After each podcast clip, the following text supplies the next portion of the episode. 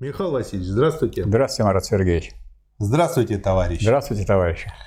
Очередная глава, третья глава этого отдела – абсолютное отношение.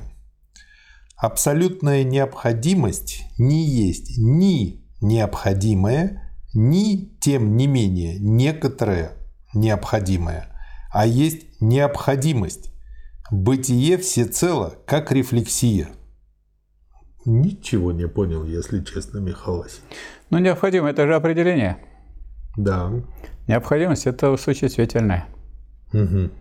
Сразу вот надо различать, правильно? Поэтому если мы просто будем говорить необходимое, необходимое, мы ходим вокруг и даем всякие определения. Угу. А если мы говорим необходимость, то оно уже вобрало в себя вот это то, что было верхним, так сказать, наружным, то, что выступало как угу. некое необходимое, оно уже превратилось в необходимость, в нечто внутреннее, и оно вот в себе содержит это вот, это вот необходимое и выступает как необходимость уже. А, то есть оно в себе содержит необходимое как часть, грубо говоря. Да, и вот если вы умный человек, то ум у вас есть. Угу. Логично? Логично. А если, а если умный, а ума нету, нету, то об уме вообще бессмысленно говорить. В том-то да? и дело, да. То есть, то есть такой вот поворот здесь очень тонкий, а с точки зрения вот логической, с логической просто другая форма э, языковая. Ну и вы хорошо, что обратили внимание, чтобы Какая... обращать внимание на язык. На так и если слова. 20 раз прочитаешь, э, то и обратишь. Угу. Так что никаких я себе присваивать талантов не хочу, просто это дается тем, что я многократно это читал. И, ну и знаю, что с какого-то раза начнешь понимать. Да. Но не более того. А тут вот вроде скажешь, скажешь, что, что тут такого непонятного. Есть необходимое, а есть необходимость. Вот. Есть необходимые какие-то вещи, а эта необходимость уже у вас вобрана, уже все, вы съели, они уже впитаны, и вы уже в это содержите в себе эту необходимость. Это вот очень важно, чтобы необходимость была вот в себе. Понятно. Сущность как таковая есть рефлексия или свечение видимостью, но сущность как абсолютное отношение есть видимость, положенная как видимость, которая, как это соотнесение с собой, есть абсолютная действительность. Значит, это здесь предложение того, о чем мы уже говорили. Вот есть некая видимость. Тогда мы как бы разделяем. Есть некий объект, и вот видимость его. А вот если уже эта вот видимость, она не видимость, стоящая рядом с этим объектом, а она в самом объекте, а он светится, вот он этим светится, это его свечение, это его выражение, это его выход на поверхность. Чего? Сущности. А тогда, если все вобрано в единое целое, то это уже абсолютное. Абсолютное – это то, что не требует обращения вовне. Угу. Ну, то есть можно использовать такой простой пример. Вот какой-то хвост торчит из-за угла, вроде бы видимость лисы. А потом, когда вот она вся вылезла оттуда, и лиса оказалась. Ну, можно так сравнить. А можно даже вот нас взять с вами. Значит, поскольку мы ведем, ведем такой диалог, то, значит, можно сказать, что это, по видимости, диалог Удовиченко с Поповым. А можно сказать, что это, по видимости, диалог Попова с Удовиченко. А на самом деле по сути дела. Это некое единое действие, в котором э, Удовиченко и Попов просто моменты этого целого. А тогда вот это вот обсуждение Гегеля – это абсолютно, это для всех полезно, а не для Удовиченко и не для Попова. Не только для нас. Ну, не только, по крайней мере. Для Выдвиженко и Попова, конечно, тоже может пригодиться на пользу, но все-таки не в этом смысле. Абсолютно а тогда, когда оно имеет вот, э, значение целого и внутреннего. То есть это, как у него иногда говорится, вобрано в, в единое, вобрано. Понятно. А если не вобрано, то это получается так, одного послушали, другого послушали, задумались и разошлись. Так э, важно, чтобы это соединилось в одно. Мы же каждый раз с вами обсуждаем э, не для того, чтобы просто каждый высказал свою позицию. Как, знаете, бывает, я свою позицию, а вы свою. А мы хотим выработать одну общую позицию. Когда мы ее выработали, нет позиции Удовиченко, нет позиции Попова, есть позиция, выработанная в ходе обсуждения. И мы эту позицию предлагаем нашим слушателям. Абсолютное. Можно сказать, что судья тоже ищет и вырабатывает вот эту да. абсолютную, да? Да. Угу. Он выслушивает э, значит, того, кто подал заявление, истца, он выслушивает ответчик, он дает возможность им какие угодно бумаги предлагать. Это все извне идущие, все это, так сказать, разное все это разное и даже противоположное. А он должен принять одно решение, абсолютное, то есть все – а дальше можете только вверх по судебной системе. Обращайтесь в городской, обращайтесь в Верховный суд и так далее. Или в суд э, Северо-Западного федерального округа. Понятно. Отношение в его непосредственном понятии есть отношение субстанции и актиденций. Непосредственное исчезание и становление абсолютной видимости в, си- в самом себе – когда субстанция определяет себя как для себя бытие, противостоящее некоторому другому, или, иначе говоря, когда абсолютное отношение выступает как реальное, то это отношение есть отношение причинности. Наконец, когда последнее, как соотносящееся с собой, переходит во взаимодействие, то тем самым абсолютное отношение по содержащимся в нем определениям также и положено. Это положенное единство себя в своих определениях, которые сами положены как целое и тем самым положены также и как определение, есть затем понятие. Значит, мы здесь э, не должны забывать, что мы не должны отрываться от того, от, откуда мы идем. Мы идем от э, чего? От, идем мы от сущности. И вы эту сущность мы сказать, довели до действительности. А действительность – это и есть проявление сущности и в то же время сама сущность. Там везде была пара, а действительное означает, что это вот одно, действительное.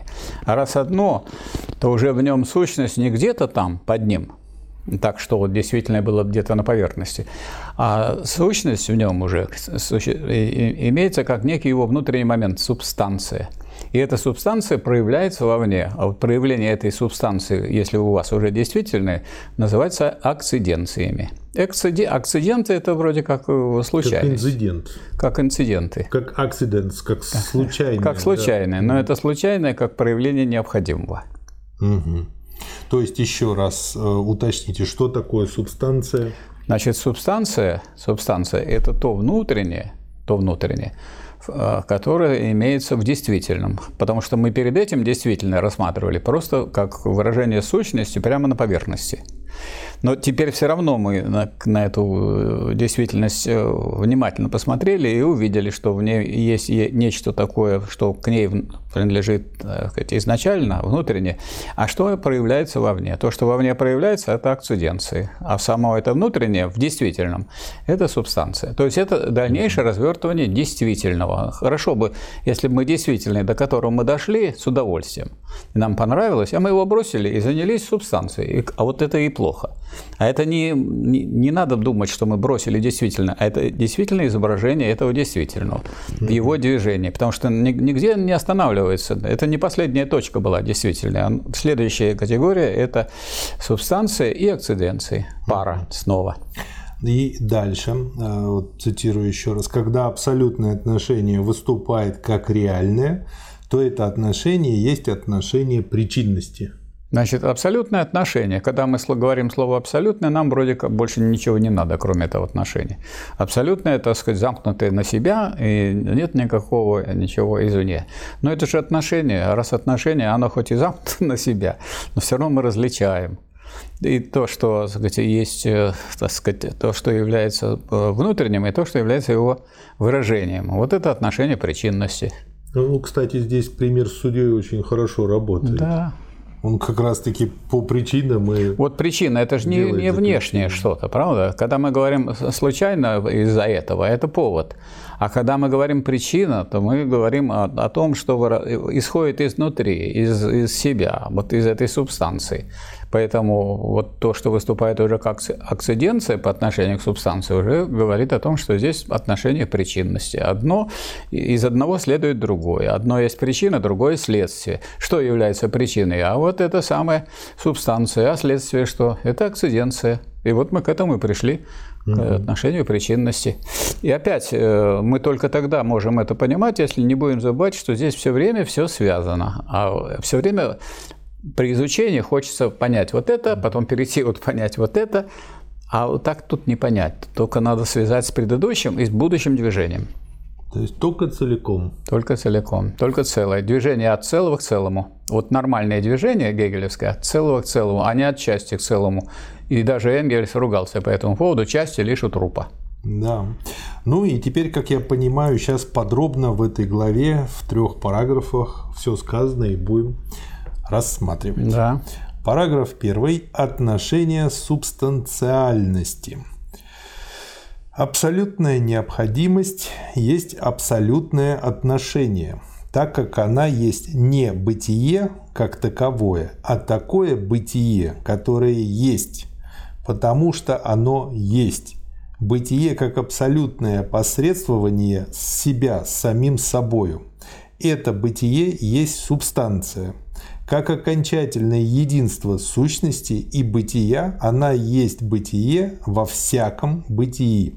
Она не есть ни нерефлектированное непосредственное, ни нечто абстрактное, стоящее позади существования и явления, а есть сама непосредственная действительность и при том как абсолютная рефлектированность в себя, как в себе и для себя сущее устойчивое наличие. Ну, это вот Гегель, по сути, повторил да. ваше объяснение. Совершенно верно. Совершенно верно. Совершенно верно. То есть э, мы имеем дело здесь э, с этой самой субстанцией. Но мы, э, читая и изучая науку логики, понимаем, что то, что является целым, оно обязательно в себе имеет противоречие. То есть имеет в себе, так сказать, некое некий один момент, который порождает другой момент, некий внутренний момент, который порождает какой-то внешний момент.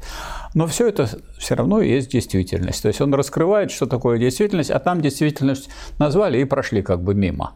А это как бы уже не про действительность. Но на самом деле, вот когда мы это берем в целом и идем и движемся по логике, мы видим, что это раскрытие того, что такое действительность. Действительность проявляет себя в субстанции и акциденциях.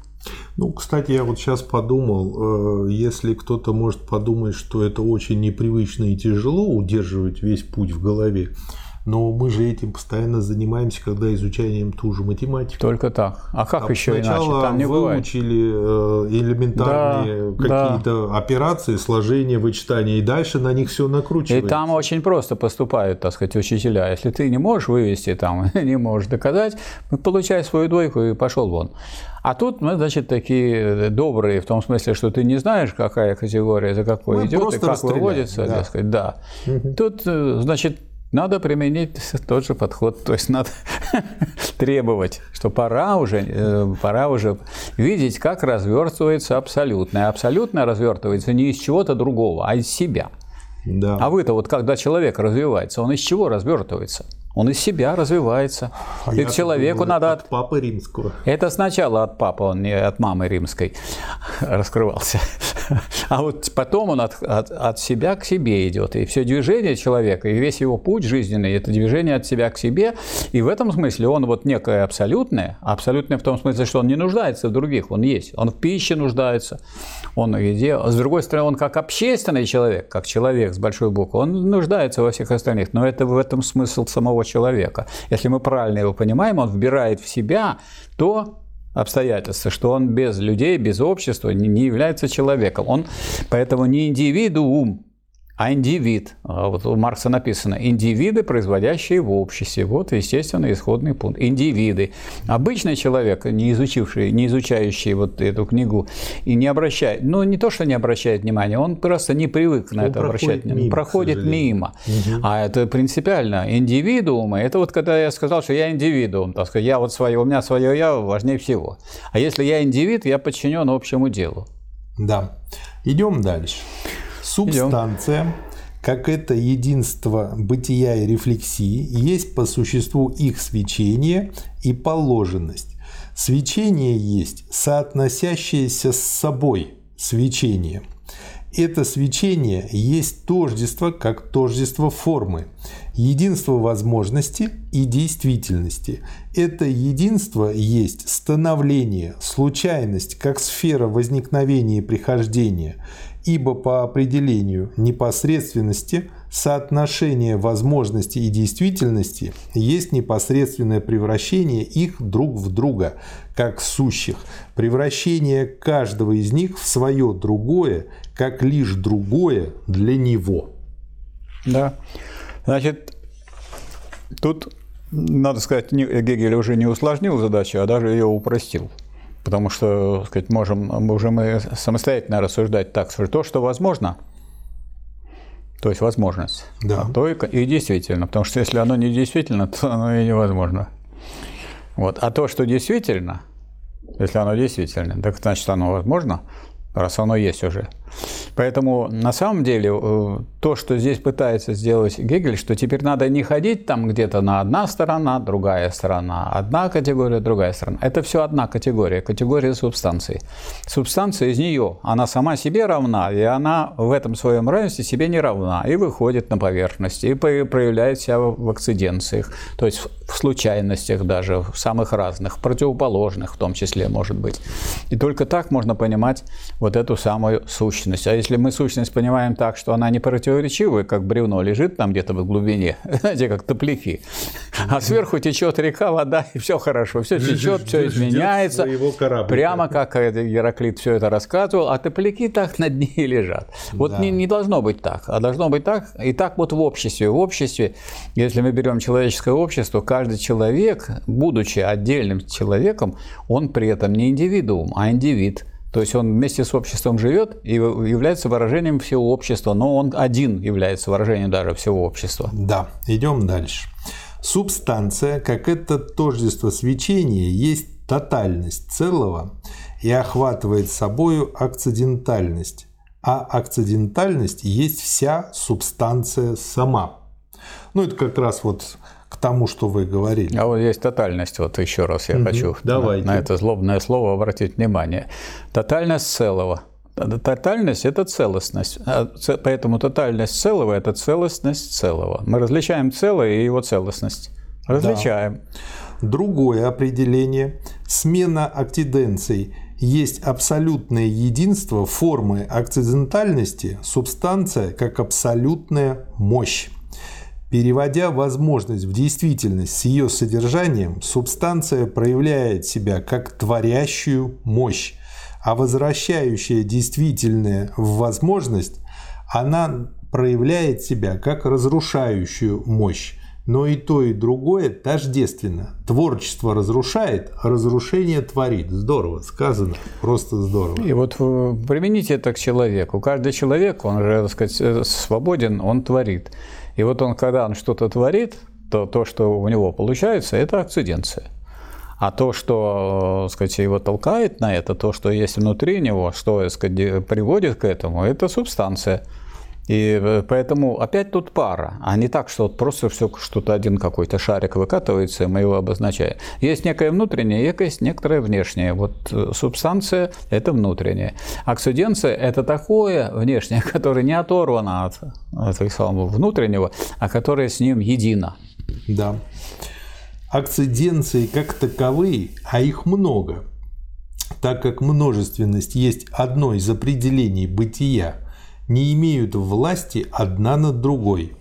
Они суть сущие или для себя сущие нечто, существующие вещи с многообразными свойствами или целые, состоящие из частей, самостоятельные части, силы, нуждающиеся в возбуждении друг другом и имеющие друг друга условием.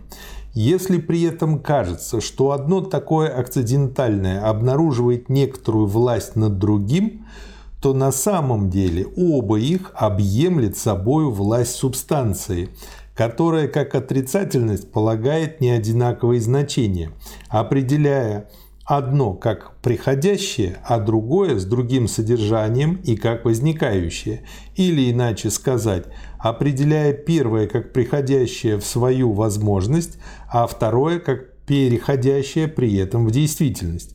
Субстанция вечно раздваивается на эти различия формы и содержания и вечно очищает себя от этой односторонности – но в самом этом очищении впадает опять в определение и раздвоение. Знаете, что я в бильярд и законы Ньютона. Очень хорошая иллюстрация. Да. То есть э, то, что вы там играете в бильярд, берете кей, толкаете шар, но не забывайте, что все это движение, оно подчиняется закону, ньютоновским законам. Совершенно верно. Так и здесь. Все то, что вам кажется, что вы случайно что-то делаете, решаете, или наоборот, очень обдуманно делаете, так сказать, продуманно, а потом, может, что-то не получается. Это все связано с внутренним, потому что внутреннее не оторвано от внешнего. Нет отдельно внутреннего, нет отдельного внешнего, а есть внешнее как выражение внутреннего, и внутреннее как то, что проявляется во внешнем. Поэтому субстанция, как э, то, что является более глубоким и относящимся непосредственно к сущности, оно, эта сущность проявляет себя как акциденции, они могут быть противоположными. А как они могут быть противоположными? Да субстанция же тоже противоречива. Почему? А потому что ничего нет не противоречивого, ничего. Поэтому вы везде можете найти противоречия, в том числе и в самой субстанции. Да. А они проявляются. Субстанция открывает себя как формальную мощь, различия которой не субстанциональны. Она есть на самом деле лишь внутренняя акциденцией, и последние имеют бытие лишь в субстанции. Отношение субстанциональности переходит в отношение причинности – ну, это тут, я думаю, даже очень понятно.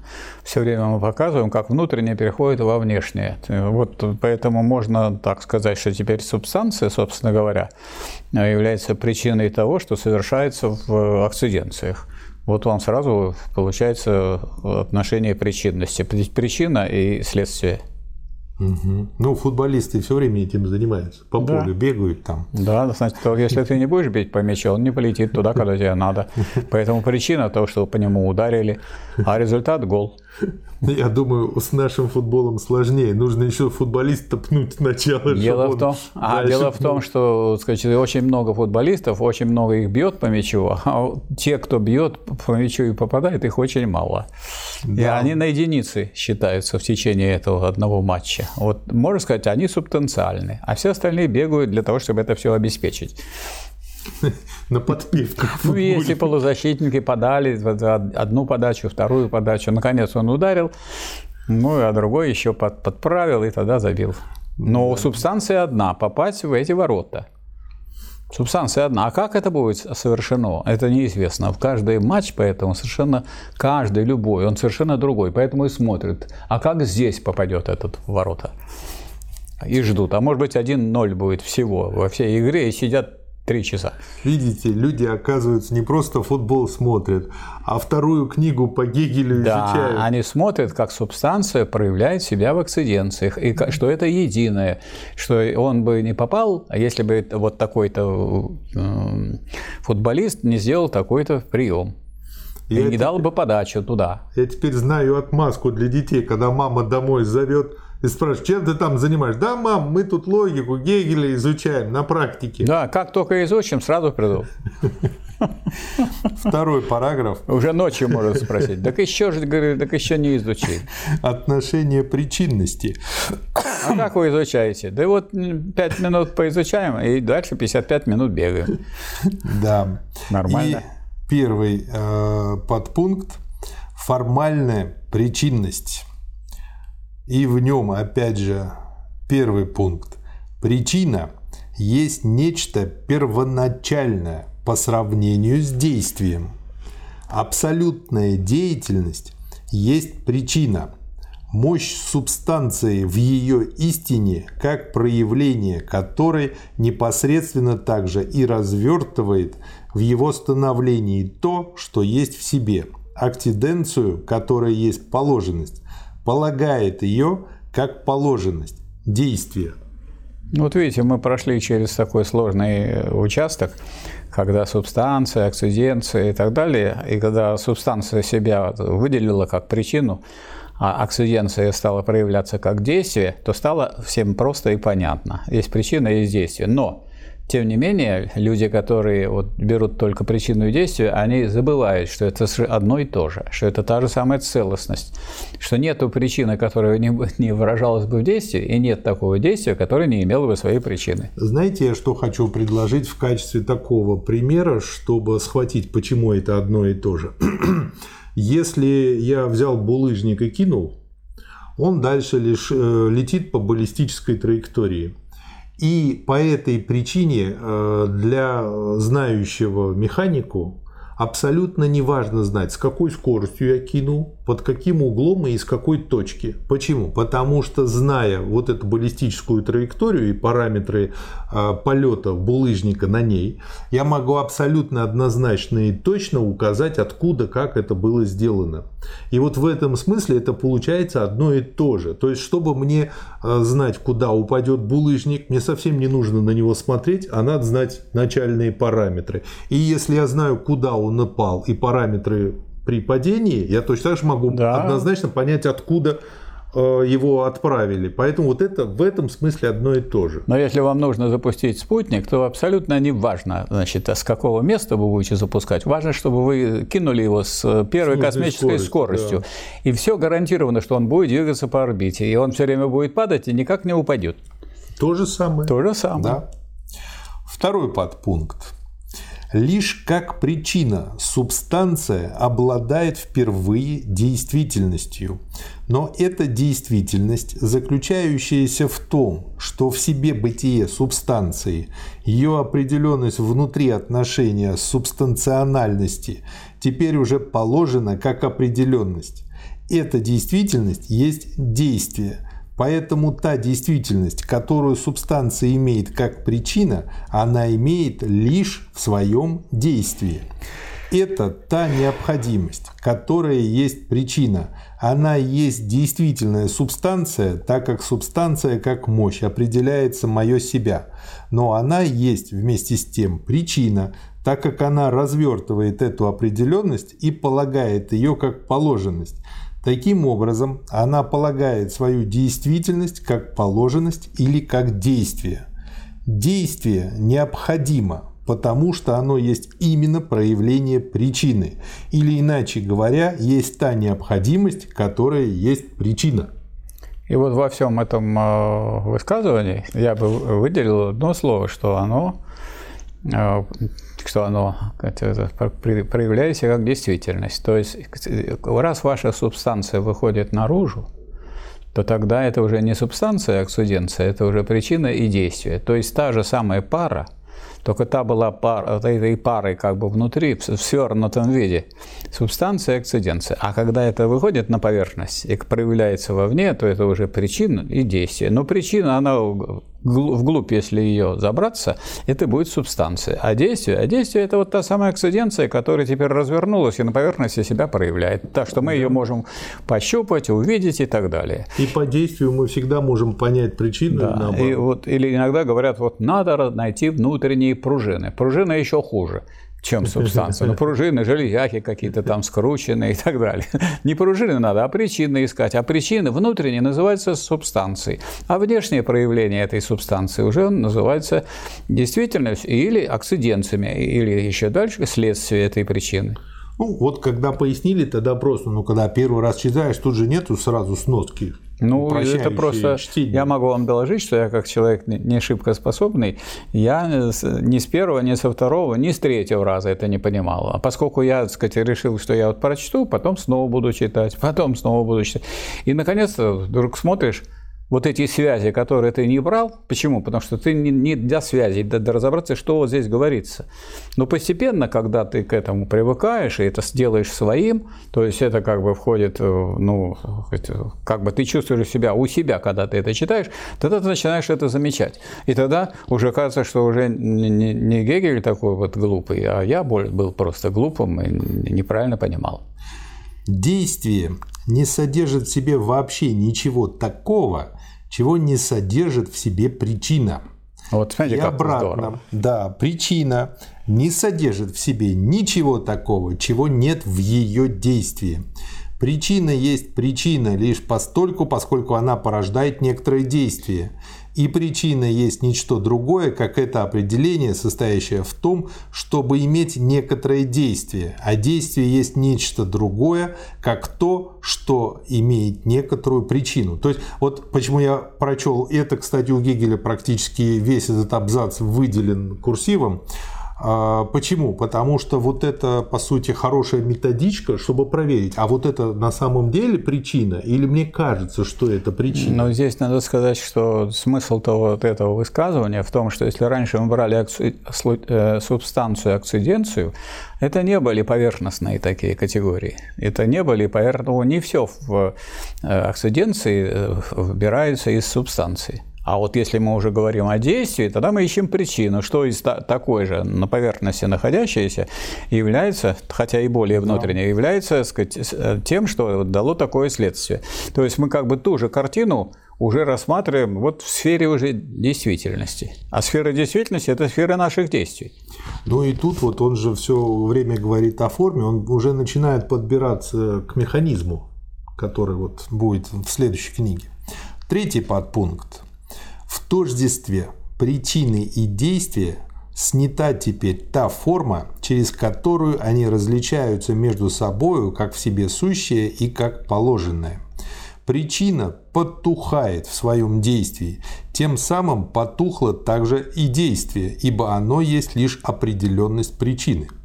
Эта потухшая в действии причинность есть тем самым некоторая непосредственность, безразличная к отношению причины и действия и содержащая в себе это отношение внешним образом.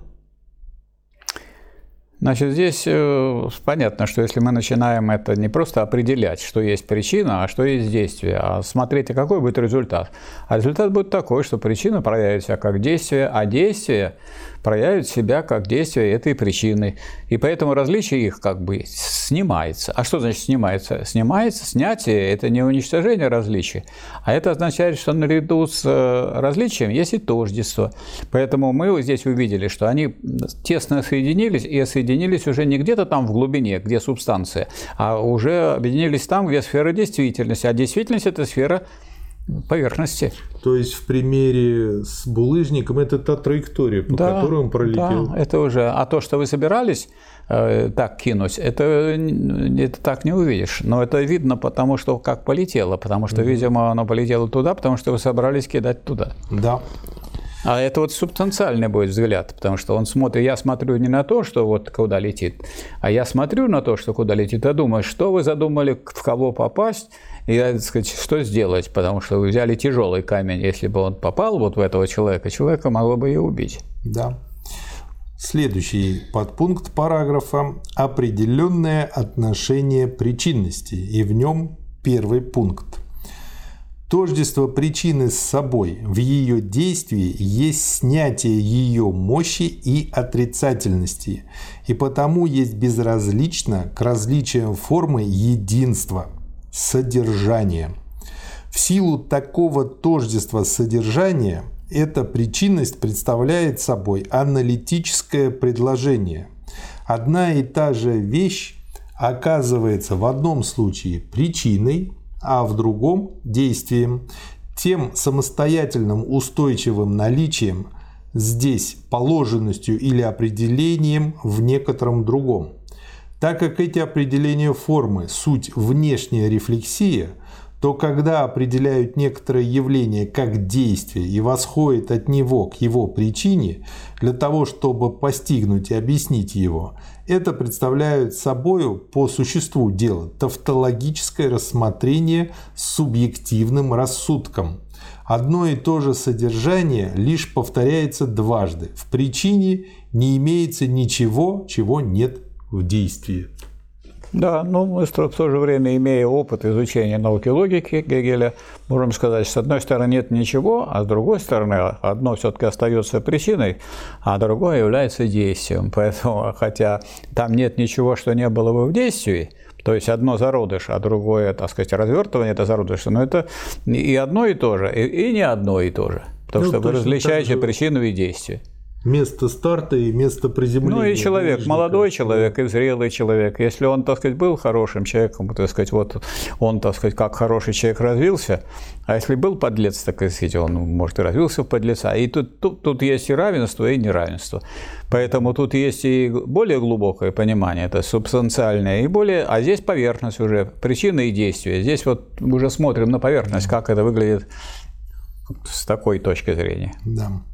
По поводу этой тавтологичности отношения причинности следует заметить, что оно может показаться не содержащим в себе тавтологии в тех случаях, когда указываются не ближайшие, а отдаленные причины какого-либо действия. Изменение формы, претерпеваемое лежащей в основании вещью в этом переходе через многие промежуточные члены, прикрывает собой то тождество, которое при этом удерживается самой вещью. Я опять же вспомнил о бильярде, когда лупишь э, битком по первому э, шару, он потом по второму, по третьему, и вот можно сказать, что как бы вот э, это скрывает причину и тавтологичность. Ну, Но, с одной стороны, вот эта тавтологичность, Гегель говорит, тут вот, собственно говоря, одно и то же. А тождество – это что? Это тождество различного, а это-то мы не забыли. Угу. То есть при том... Но это... шары разные, траектории да, разные. то есть все равно это, так сказать, это то же самое, но в то же время это не тождественно тому, что было. Да. Поэтому никогда не нужно останавливаться только на одном утверждении. Да. Следует обратить еще внимание на недопустимое применение отношения причинности к обстоятельствам физико-органической и духовной жизни. Здесь то, что называется причиной, оказывается, конечно, имеющим другое содержание, чем действие. Но это происходит от того, что то, что действует на живое, самостоятельно определяется, изменяется и преобразуется последним. Ибо живое не дает причине дойти до ее действия, то есть упраздняет ее как причину. Так, например, недопустимо говорить, что пища есть причина крови, или что какие-то кушанья или холод, сырость – суть причины лихорадки. Ну да, то есть он как раз другими словами говорит о том, что человек не есть механизм. Да. Здорово сказано. И вот дальше пример. Здесь же можно заметить еще то, что поскольку допускается отношение причины и действия, хотя бы и не в собственном смысле, действие не может быть больше, чем причина, ибо действие есть нечто иное, как проявление причины. В истории стало обычным острое словцо, что из малых причин происходят большие действия. И поэтому для объяснения широко и глубоко захватывающего события приводит какой-нибудь анекдот как первую причину. Mm-hmm. Ну, там вот шлепнули ну, да. кого-то застрелили. Сараева кого-то, да, да, и, все, и началась, началась Первая мировая война. война. Да. Такая так называемая причина должна рассматриваться лишь как повод – лишь как внешнее возбуждение, в котором внутренний дух события и не нуждался бы, или вместо которого он мог бы воспользоваться бесчисленным множеством других поводов, чтобы накачать с них явление, пробить себе путь и проявиться. Скорее наоборот, Лишь самим этим внутренним духом события такого рода нечто, само по себе мелкое и случайное, было определено к тому, чтобы стать вызвавшим его поводом. Это арабескная манера излагать историю, согласно которой из ничтожного зыбкого стебля вырастает какой-либо большой образ – представляет собой поэтому, хотя и остроумную, но в высшей степени поверхностную трактовку истории. Здорово Замечательно сказано. сказано. Остроумную, при этом он говорит, остроумная, да, но это не истинная. Да. Второй э, пункт этого подпункта Содержание, ввиду того, что оно дано лишь как содержание некоторой формы, имеет в себе самом различие этой формы существенно разно. Но так как эта его форма есть отношение причинности, которое есть некоторое тождественное в причине и действии содержания, то разное содержание связано внешним образом с одной стороны с причиной, а с другой – с действием. Оно, стало быть, не входит само в процесс действия и в отношения. Таким образом, это внешнее содержание лишено отношения. Оно есть некоторое непосредственное существование, или иначе говоря, так как оно, как содержание, есть в себе сущее тождество причины и действия, то оно равным образом есть непосредственное сущее тождество – это есть поэтому некоторая вещь, имеющая многообразие определения своего наличного бытия и, между прочим, также и то определение, что она в каком-нибудь отношении есть причина или также и действие. Определение формы, причины и действия имеют в этой вещи свой субстрат – то есть свое существенное устойчивое наличие, и при том каждый из них свое особое, ибо их тожество есть их устойчивое наличие, но вместе с тем она, вышеуказанная вещь, есть их непосредственное устойчивое наличие, а не их устойчивое наличие как единство формы или как отношение. Но эта вещь есть не только субстрат, а также и субстанция, ибо она есть тождественное устойчивое наличие лишь как устойчивое наличие отношения. Вот посмотрите, как интересно э, Гегель говорит, что не все то, что вы наблюдаете, не все, что сказать, имеется в кипении жизни, э, должно выразиться именно вот в этом, то, что вы считаете следствием, то, что вы считаете результатом, то, что вы считаете действием какой-то причины. И можно пойти дальше того, что вы прочитали, потому что в одном месте Гегель говорит, интересы двигают жизнью народов. Интересы. Интересы непосредственно не даны. Интересы отвечают на вопрос, что выгодно. Вот что выгодно народам – или что выгодно тем, кто имеет определенное положение, вот это приводит к таким действиям, которые в той или иной мере реализуют эти самые интересы.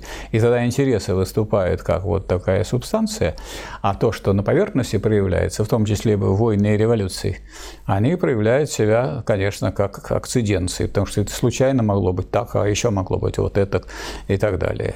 Но во всяком случае э, Гегель везде предлагает искать вторую сторону и более глубокую, чем то, что проявляется проявляется на поверхности. Да. Идем дальше. Процесс действия субстанции начинает с некоторого внешнего, освобождается от этого внешнего определения, и его возвращение в себя есть сохранение своего непосредственного существования и снятие своей положенной причинности, и тем самым своей причинности вообще. Например, находящийся в движении камень есть причина. Его движение есть некоторое обладаемое им определение, помимо которого, однако, он содержит в себе еще многие другие определения цвета, фигуры и так далее, не входящие в состав его причинности. То первое действие или Иначе сказать, та положенность, которая внешним образом приходит к субстанции, есть нечто другое, чем второе производимое ею действие, ибо это второе действие определено как ее рефлексия в себя, а то первое как нечто внешнее в ней. Но так как здесь каузальность есть внешняя самой себе причинность, то есть и в своем действии она не возвращается обратно в себя. Она становится в этом действии внешней себе. Ее действие становится снова положенностью в некотором субстрате, как в некоторой другой субстанции, которая, однако, точно так же делает эту положенность положенностью или, иначе говоря, проявляет себя как причину, снова отталкивает от себя свое действие и так далее до дурной бесконечности. Вот здесь я бы предложил всем слушателям зацепиться за слово «положенность», потому что я знаю по своему опыту, его просто пропускаешь и все. А что такое положенность? Положенность – это означает взятое с отрицанием. То есть оно не просто есть, оно положено. То есть оно отрицается, и тем самым оно как бы светится через отрицание. А раз то, что мы рассматриваем, связано с отрицанием, поэтому тут может получиться из этого противоречия самое разное. И надо видеть, что, скажем, эта самая причинность может быть поверхностной, а может быть глубокой. Поэтому тогда, если мы видим две стороны, тогда мы начинаем э, диалектически рассматривать, что происходит. А если мы, э, скажем, пропустили слово «положенность», а просто вот взяли эту причину и ходим с ней, как это, это сторбый нищий э, ходит, и тогда мы ничего не сможем доказать и объяснить. Для Гегеля, например, положенность, это само собой разумеется. Он, если сказал положенность, значит, ведь это не само по себе, а с отражением, с отрицанием. А раз с отрицанием, поэтому то, что в глубине выходит наружу, то, что наружу имеет в себе то, что из глубины.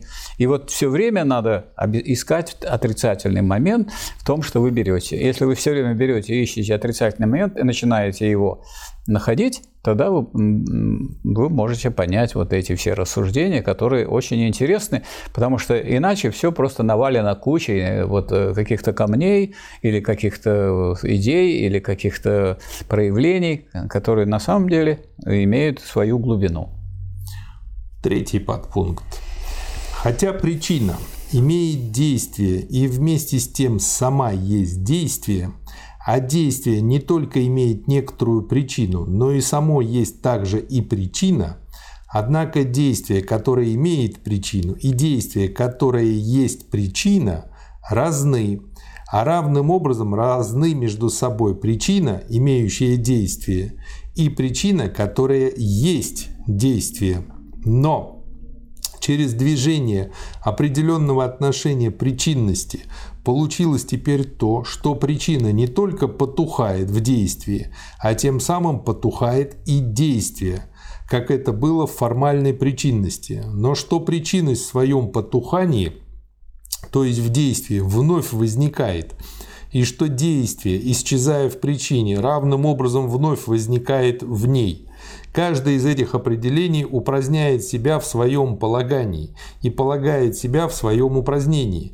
Здесь имеется не внешний переход причинности от одного субстрата на другой, а это их становление другими есть вместе с тем их собственное полагание.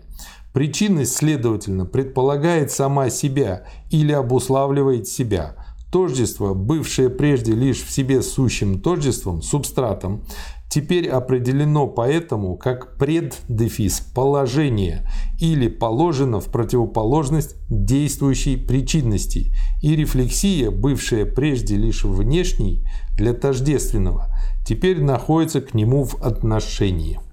Хочу привести пример. Давайте. Тут так все запутано что, так сказать, э, неплохо взять пример. Вот вы едете в вагоне метро. Будем считать, что он достаточно набитый. То есть вы находитесь в расстоянии там, 5-10 сантиметров от другого человека, но не вплотную к нему. И вдруг водитель то есть э, тот человек, который ведет это поезд метро, резко затормозил. Но ему виднее, по какой причине он затормозил. Значит, была причина. Мы до нее не доберемся пока. Вот это для нас не видно. Но, видимо, была причина. Просто так там затормозить он не будет. Вот он так резко затормозил. Ну, например, человек упал. Но такие случаи у нас бывают в метрополитене, и каждый раз, так сказать, такие случаи бывают. Что происходит? Сразу вдруг в каждом вагоне Значит, один на другого наваливается. Причем тот, кто стоит уже непосредственно около двери, он наваливается на стенку вагона, а все остальные на него, и другие так, друг на другу э, один на другого. И тут много, каждый выступает и как причина, и как действие, как причина, и как действие. А есть конечная причина, а которая в чем состоит, в которой мы даже и не знаем, из-за чего затормозил машинист. Да. То есть тут вот этих причин и действий надо понимать внешние, наружные, несущественные, которые не являются субстанциальными, но тем не менее являются причиной и действием. Я упал, потому что Иванов меня толкнул, а я толкнул Петрова, и Петров упал, а Петров Сидорова толкнул. И так мы долго будем двигаться, вот всех перебрали, а если мы не углубились в истинную, так сказать, субстанцию, субстанцию, не да. пошли к субстанции, субстанция была в том, что если бы не э, действие машиниста, то погиб бы человек, который упал случайно на э, рельсы. А мне другой пример пришел в голову, поскольку сейчас мы с Виктором Ивановичем изучаем «Капитал» Карла Маркса, то там в первой главе говорится о двойственности товара, о том, что он имеет именовую стоимость, и потребительную стоимость, но они одновременно никогда не проявляются, и они как бы сменяют друг другу. И продается тогда, когда перестает он иметь потребительную стоимость, этот товар и приобретает миновую, вот, а покупают его за миновую стоимость, если он для кого-то имеет потребительную стоимость. И он вот так вот все время тоже как бы как причины и следствия гуляет. Ну, он да, для, для одних он представляет собой Э, стоимость для тех, кто его продает. Ему больше ничего не надо, кроме как получить стоимость этого товара. А для других ему стоимость совсем не нужна, ему нужно получить потребительную стоимость. То есть это они два разных человека, но они с разных сторон смотрят на этот двусторонний объект. И этот еще пример, чем вот э, мне у Маркса понравился, ну вот он просто видно, как шпарит по диалектике, а то, что он показывает, что там есть кажущаяся тавтология, да. Но а если смотреть диалектически, как раз-таки видно это различие, Но... и из этого он и выводит. И это, и это сразу показывает, почему товар – это не просто какой-то продукт, предмет потребления, потому что товар – это обязательно такой, который поступает в потребление через обмен. А если он просто «я произвел и вам подарил», или вам отдал, или, так сказать, просто накормил, то есть никакого товара здесь нет. Это не вещь. Товар – это, так сказать, та, э, такая вещь, которая поступает в потребление через обмен. И без обмена, если она без обмена пошла, она не товар. Этот да. продукт не товар. Да. Третий э, пункт параграфа действие и противодействие. Прям вот законы Ньютона роятся в голове. Пассивная субстанция. Пассивным является непосредственное или такое в себе сущее, которое не есть также и для себя. Чистое бытие или сущность, которой присущая лишь эта определенность абстрактного тождества с собой. Пассивной субстанции противостоит соотносящаяся с собой отрицательно деятельная субстанция – Последняя есть причина, поскольку она в определенной причинности через отрицание самой себя восстановила себя вновь из действия. Нечто такое, что в своем инобытии или как непосредственное ведет себя по существу как полагающее и опосредствует себя с собой через свое отрицание – Поэтому причина здесь уже больше не имеет никакого субстрата, которому она была бы присуща, и есть не определение формы по отношению к этому тождеству, а сама она есть субстанция, или иначе говоря, первоначальная есть только причинность. Субстрат есть та пассивная субстанция, которую причинность преддефис положила себе. Ну, наконец, э, Гегель э, добрался до того, что нам знакомо и привычно. Причина и действие. Вроде как бы все мы это знаем. А что мы знаем? Означаем, мы знаем, что если это, если это действие не порождено вот, вот этим действием, то это второе действие не причина. А причина она только тогда, когда именно это действие породило вот последствия. И э, они друг от, от друга зависят, потому что то, что является результатом действия, причины, оно зависит от причины, а причина никакая не причина, если она не толкнула результат, если она не привела к результату.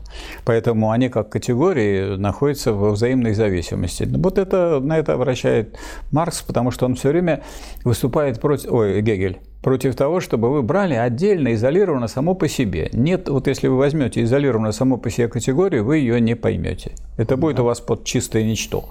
Да, будет не курочка, а курятина. Пассивная субстанция, подвергаясь воздействию некоторого другого по отношению к ней насилия, получает лишь должное. Теряет она при этом указанную непосредственность, чуждую ей субстанциональность. То, что она получает как нечто чуждое, а именно то обстоятельство, что ее определяют как некоторую положенность, есть ее собственное определение – но когда ее полагают в ее положенности или в ее собственном определении, то она этим скорее не снимается, а сливается таким образом лишь с самой собой, и есть, следовательно, в своей определяемости первоначальность. Следовательно, пассивная субстанция, с одной стороны, сохраняется или полагается активной субстанцией, а именно, поскольку последняя делает самое себя снятой, но с другой стороны, то обстоятельство, что пассивная субстанция сливается с самой собой и тем самым делает себя чем-то первоначальным и причиной, есть дело самой этой пассивной субстанции. Полагаемость некоторым другим и собственное становление есть одно и то же.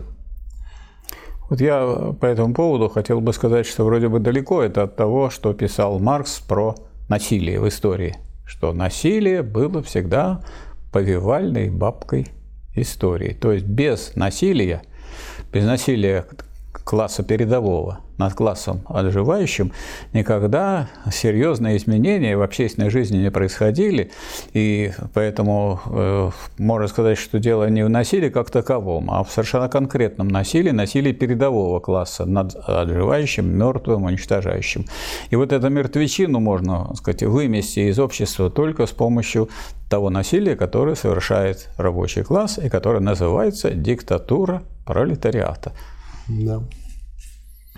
Та первая причина, которая действует первой и получает свое действие в себя обратно как противодействие, тем самым снова выступает как причина, вследствие чего процесс действия, оказывающийся в конечной причинности дурно бесконечным прогрессом, поворачивается обратно и становится возвращающимся назад в себя бесконечным взаимодействием. Ну, наверное, вот можно привести такой пример. Стоит, наверное, многие видели это, стоит э, состав, стоит. И вот, наконец, машинист раз и дернул. Угу. И, и начинается. Побежала, один, да. один вагон, другой вагон, третий вагон, четвертый вагон. И пока только один вагон, другой вагон. И все время один вагон, другой вагон. Но вот те первые вагоны уже пошли. А последние вагоны стоят как ни в чем не бывало. И вот эта волна дошла до последнего вагона, и тогда это уже вот действие этого самого локомотива является не причиной действия одного, второго, третьего и так далее вагонов, а движение всего состава. Весь состав пошел. И дальше он может уже плавно набирать скорость уже без этих самых рывков. То есть, э, когда речь идет о сказать, многих э, явлениях, а субстанция едина, это же поезд. Это все-таки одно, которое состоит из частей. Здесь надо различать то, что является такой внешней причиной или первотолчком, и то, что связано с тем, что является причиной движения. Причиной движения является вот та энергия, которая тратится обязательно или в самом Э, так сказать, этом э, паровозе, если это паровоз, потому что там есть, так сказать, непосредственно двигатель, или который имеется в электропроводах и который поступает туда уже как к потребителю, как э, к тому локомотиву, который ведет поезд. Да, ну и другой пример, третий, это третий закон Ньютона. Да.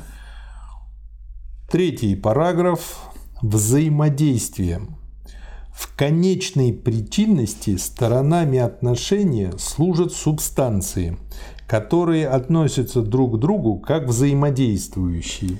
Механизм состоит в этой внешности причинности, в том, что рефлексия причины в ее действии в себя есть вместе с тем некоторое отталкивающее бытие.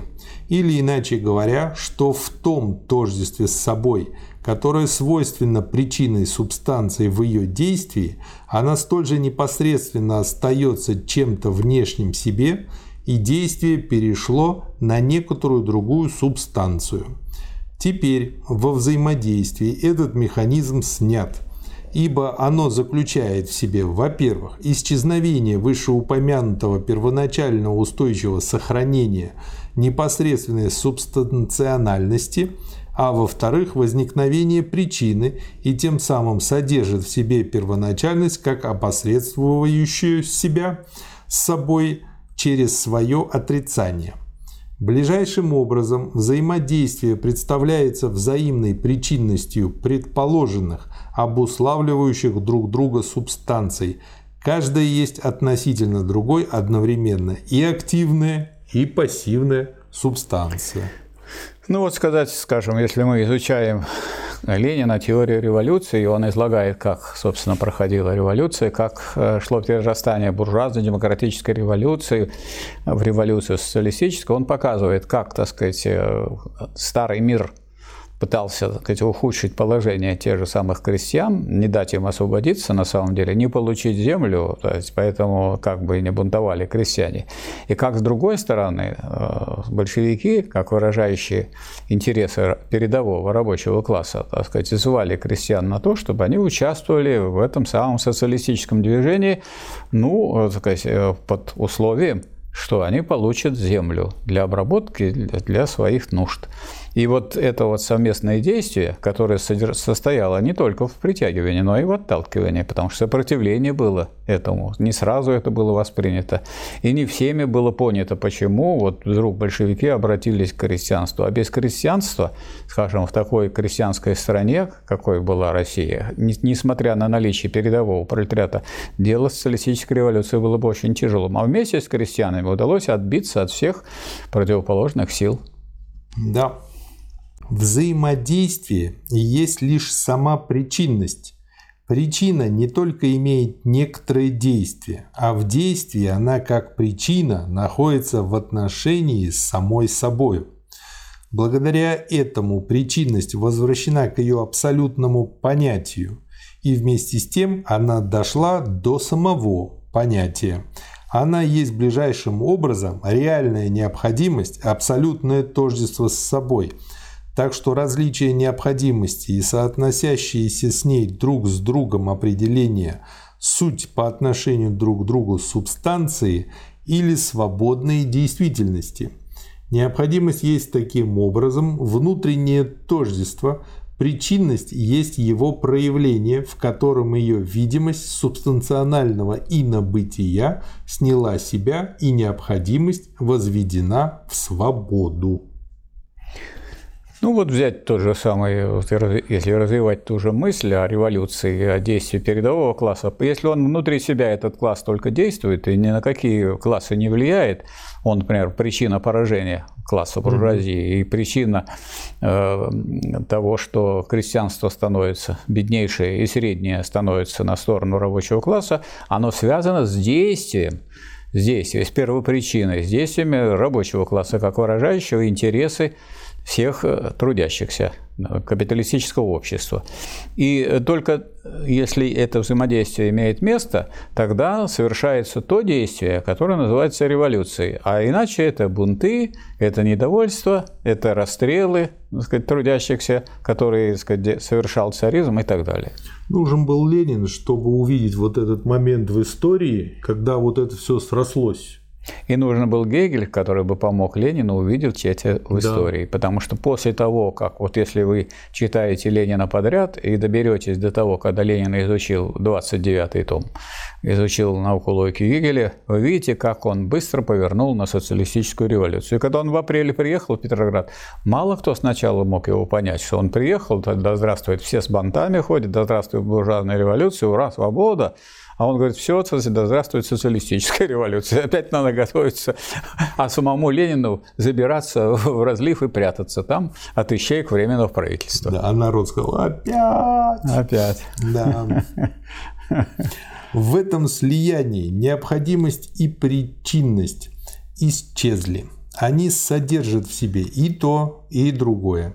Непосредственное тождество, как связи отношений и абсолютную субстанциональность различенных и, стало быть, их абсолютную случайность, содержит в себе первоначальное единство субстанциональных различий, следовательно, абсолютное противоречие. Необходимость становится свободой не в силу того, что она исчезает, вот очень здорово, а только в силу того, что ее пока еще внутреннее тождество проявляется. Причем это проявление представляет собой тождественное движение развлеченного внутрь себя самого, рефлексию в себя видимости как видимости. Вместе с тем, обратно, и случайность благодаря этому становится свободой, так как стороны необходимости, имеющие образ таких действительностей, которые сами по себе свободны и не светятся друг в друге, теперь положены как тождество, так что эти тотальности рефлексии в себя теперь также и светятся как тождественные в своем различии или иначе сказать положенные лишь как одна и та же рефлексия. Вот это не понять было бы, если бы мы не знали, что тождество – это тождество различного. Угу. И что различие – это различие тождественного. Потому что если этого не принимать во внимание, это совершенно непонятно, что тут говорит Гегель. А Гегель как раз говорит о том, что здесь надо брать в целом все. Не брать тождество только как одно, раз, э, как одно равенство с собой и все. Не бывает такого равенства с собой. Тождество всегда связано и с неравенством. И неравенство нельзя брать только как различие, оно связано и с равенством. И вот когда вы это все принимаете во внимание, тогда вы ищете субстанциальность функциональное единство, а сущность какова? А что, куда идет из сущности, какой поток, какое движение, куда это должно быть все направлено? Хотя все везде кругом. Причина действия, причина действия, следствие идей и э, результат, следствие и результат и так далее. То есть вот только тогда, когда вы берете вот субстанциальное рассмотрение, когда вы берете субстанцию, а это все остальное, которое представляет собой мириады всяких причин и, и следствий, причин и действий, э, как э, это уже некоторый э, результат.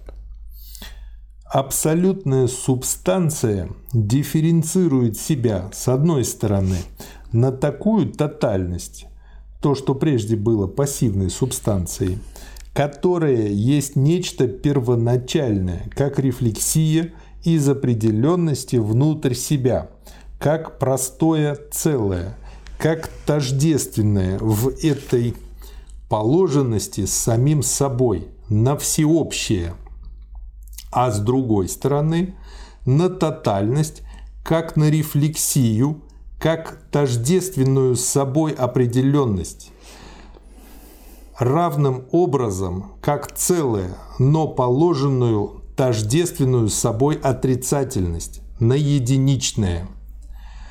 Это их простое тождество есть особенность, то есть вот этого всеобщего единичного, угу.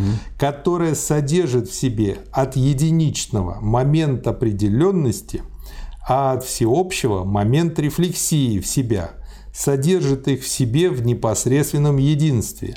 Эти три тотальности, единичное, всеобщее и особенное, суть поэтому одна и та же рефлексия, которая как отрицательное соотношение с собой дифференцирует себя на те два определения, но как на вполне прозрачное различие, а именно на определенную простоту и на простую определенность, которые суть их одно и то же тождество.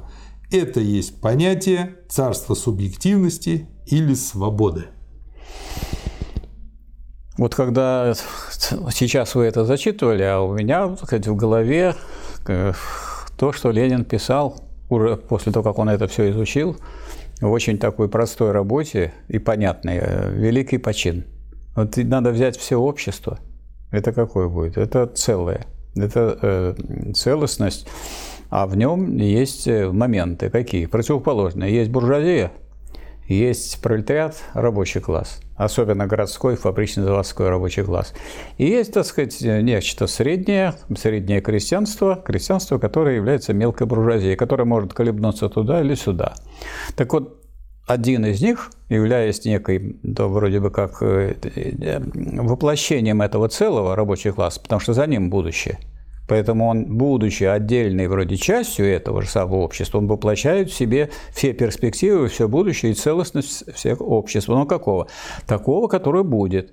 А буржуазия тоже воплощает в себе сейчас все общество – то общество, которое есть. Поэтому речь идет от, о движении одного целого, буржуазного общества, к другому целому, которое называется уже коммунистическим обществом. А само это движение может возглавить тот класс, который воплощает в себе не только свое особенное, а то, что является всеобщим. А что является всеобщим? Всеобщий прогресс. Он наиболее заинтересован в общественном развитии. И как наиболее заинтересованный в общественном развитии, он привлекает к себе такой класс, который и туда, и сюда колеблется, который э, на этом внутреннем уровне, на уровне интересов, и в этом заинтересован, и в этом заинтересован, и разбогатеть бы неплохо при капитализме, или зажить хорошо при социализме. И вот э, в этом движении, в этом движении находится тот класс, который воплощает в себе, собственно, все это движение, который, так сказать, субстанцию воплощает. И эта субстанция себя реализует во всех этих действиях. То есть надо сказать, что вроде бы, с одной стороны, Гегель ничего не рассказал, и никакой никакой теории такой не дал революционной, но он дал вот тот э, аппарат, который позволил просто и понятно Ленину объяснить, а что, собственно, нужно делать, что нужно сделать, что для полного уничтожения классов нужно преодолеть различия между городом и деревней, людьми физического умственного труда, и, между прочим, между женщиной и мужчиной, потому что вы не можете говорить, что у вас нет деления по месту в производстве, когда у вас домашнее производство еще. Хорошо. Вот закончили вторую книгу. Теперь да. осталась третья, переходим к ней. Вот э, раз мы переходим к третьей, давайте, значит, зафиксируем, к чему мы переходим. У нас первая книга была «Бытие». Да. Это понятно, «Бытие», то, что есть.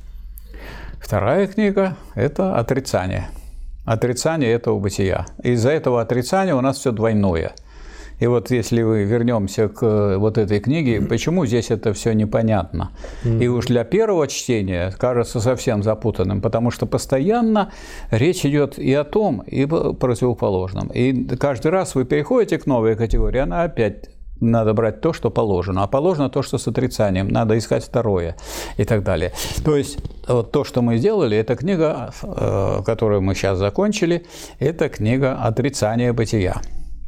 А что такое э, третья книга? Третья книга отрицания всего этого отрицания.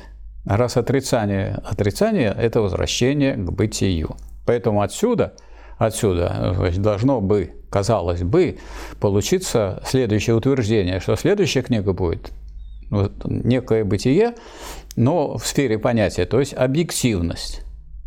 А потом уже субъективность, а потом абсолютная идея. Но Поскольку Гегель идеалист, вот здесь это и проявилось как раз на рубеже между вторым, второй и третьей книгой. Но рассматривать мы будем в той последовательности, как у Гегеля. Да, написано, обязательно. Но будем потом комментировать. Да, потом будем комментировать. То есть и сейчас мы можем об этом сказать, но книга, так сказать, должна изучаться такой, какой она есть. А высказываться по поводу того, что там есть, э, может каждый. Вот мы и будем. У вас же свободное время, и вы высказывайте свободно, что хотите. Спасибо, Михаил Васильевич. Пожалуйста. Спасибо, товарищ. Все, спасибо.